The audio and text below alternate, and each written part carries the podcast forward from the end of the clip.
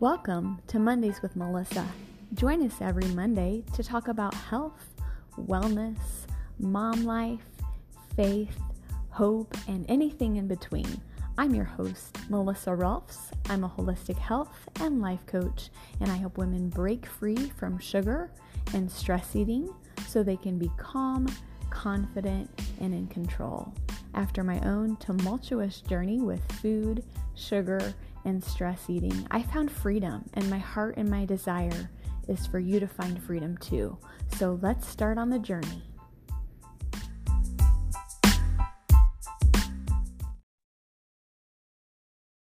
Hello, hello, and welcome back to Mondays with Melissa. I'm super glad that you are here joining me this week on the podcast. I hope that your November is going well. And I want to talk today about trauma because I feel like trauma is something that all of us have.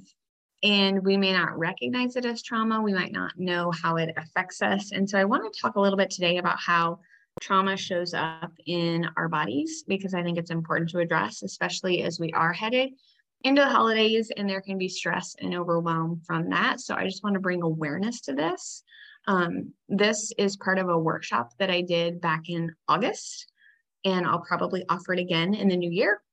But just again, I want to bring awareness to how trauma shows up in our bodies. So, um, we may experience feeling disconnected from our bodies. We don't know how to listen to, we don't know how to trust or honor our bodies. So we're disconnected. We don't know how to honor our hunger and fullness cues.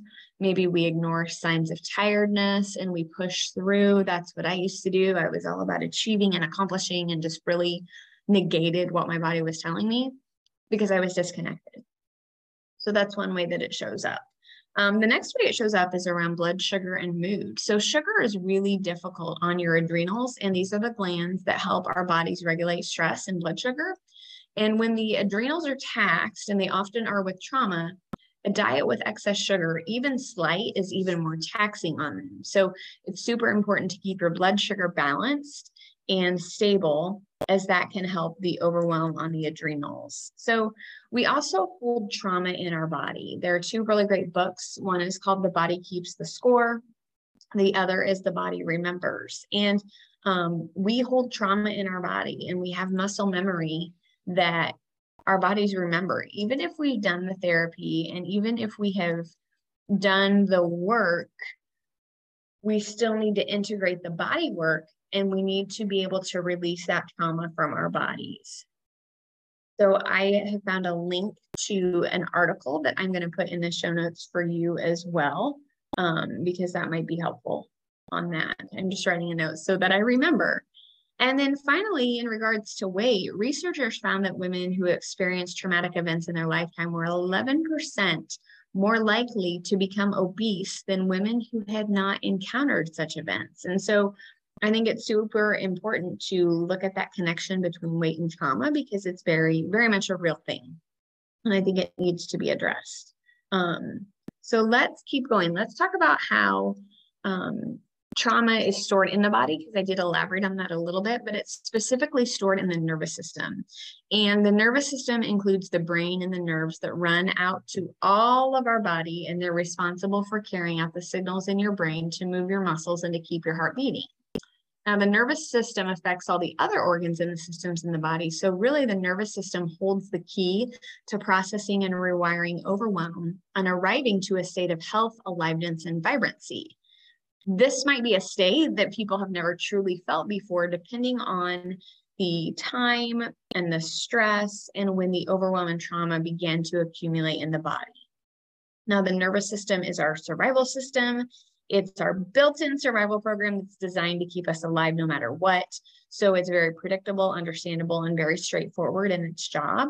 And there are three different states of our nervous system we have the threat, we have the parasympathetic, and then we have the dorsal vagal freeze response, which happens when we are in overwhelm. And now we want to be in that parasympathetic um, state because that is where we are alive, we are calm, we are connected, we are curious.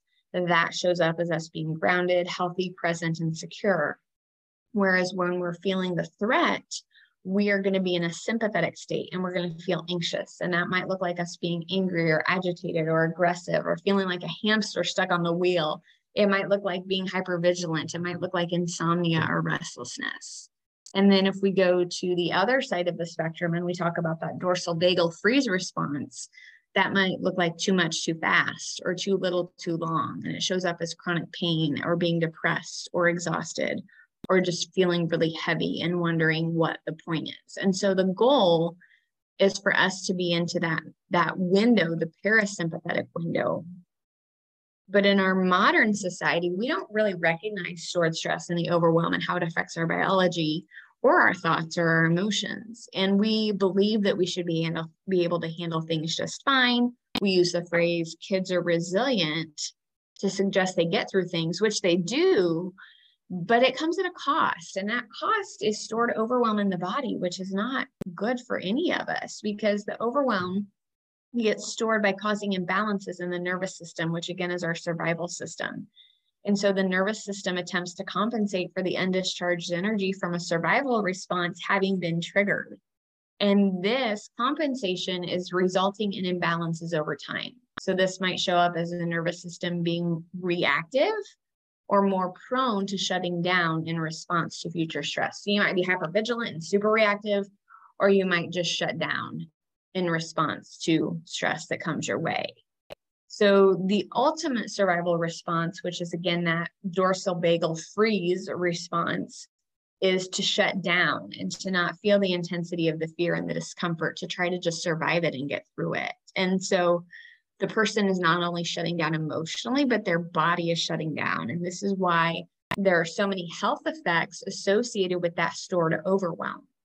So, trauma rewires the nervous system. It predisposes us to intense emotional reactions, which lead to cortisol deregulation. And we know that those who struggle with cortisol issues have problems with abdominal weight, blood sugar imbalances, and intense cravings.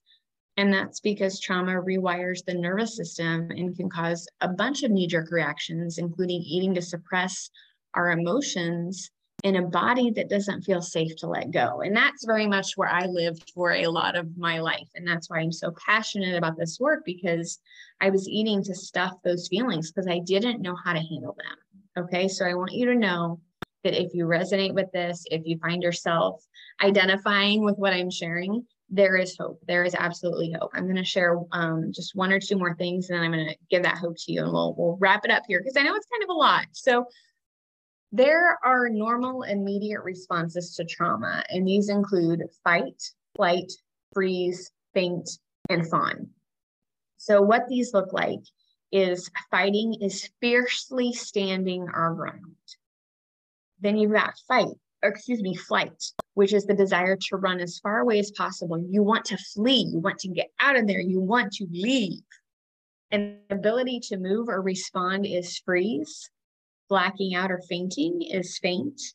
And then the quick adaptation to the situation in order to survive is fawn. And these are coined by the collective works of Walter Cannon and William Rivers. And these reactions are known as the defense cascade. So we commonly know them as fight, flight, freeze, faint, and fawn. And again, these are primarily regulated by the nervous system. I'm going to share a story of examples of how these might show up. So, um, I don't know if I've shared this with you on the podcast, but we were rear ended um, the middle of October, I think. No, September. It was the middle of September.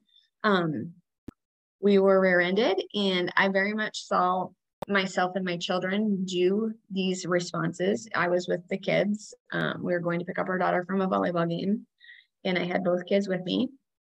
And after we got hit, our daughter went into flight. She was like texting people, calling people, who can pick me up? How can I get out of here? I want to leave. So she very much got into flight. Our son just kind of spaced out, kind of sat there, kind of took it all in. He was in freeze. He was just like not really able to respond.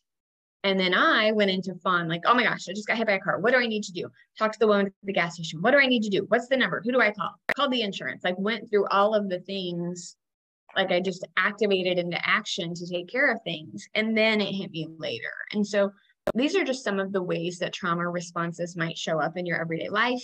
Um, if you do have past trauma, which again, most of us do, and something triggers you, you might notice yourself and your body doing one of these things. So, again, become aware, learn how you respond to certain things and what your triggers are. And that's going to help you find freedom. Now, if you do find that you struggle with the eating around these responses, as I mentioned, that knee jerk reaction and just what I did, this is an invitation to join my workshop. I'm hosting a workshop, Breaking Free from Stress Eating. It's perfect timing with, with Thanksgiving and Christmas coming up.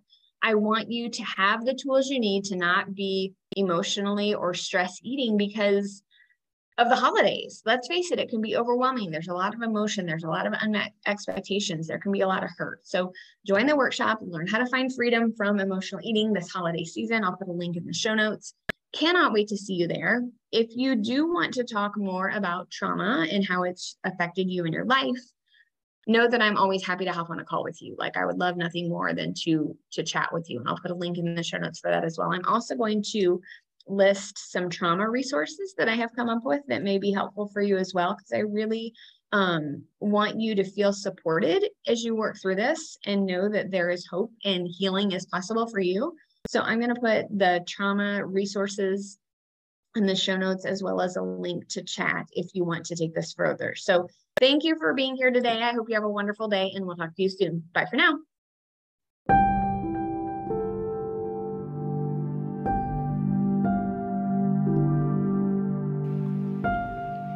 Hey, beautiful. The holidays are just around the corner, and I don't know about you, but it can be a very stressful time. That's why I'm inviting you to join my workshop on how to get through the holidays without eating your way through them. Please join me for this free workshop where I'm going to tell you how to break free from emotional eating just in time for the holidays. It's a free workshop. You're going to walk away with downloadable strategies that you can implement easily into this crazy busy season we're headed into. Join me there. The link is in the show notes. I can't wait to see you at the workshop.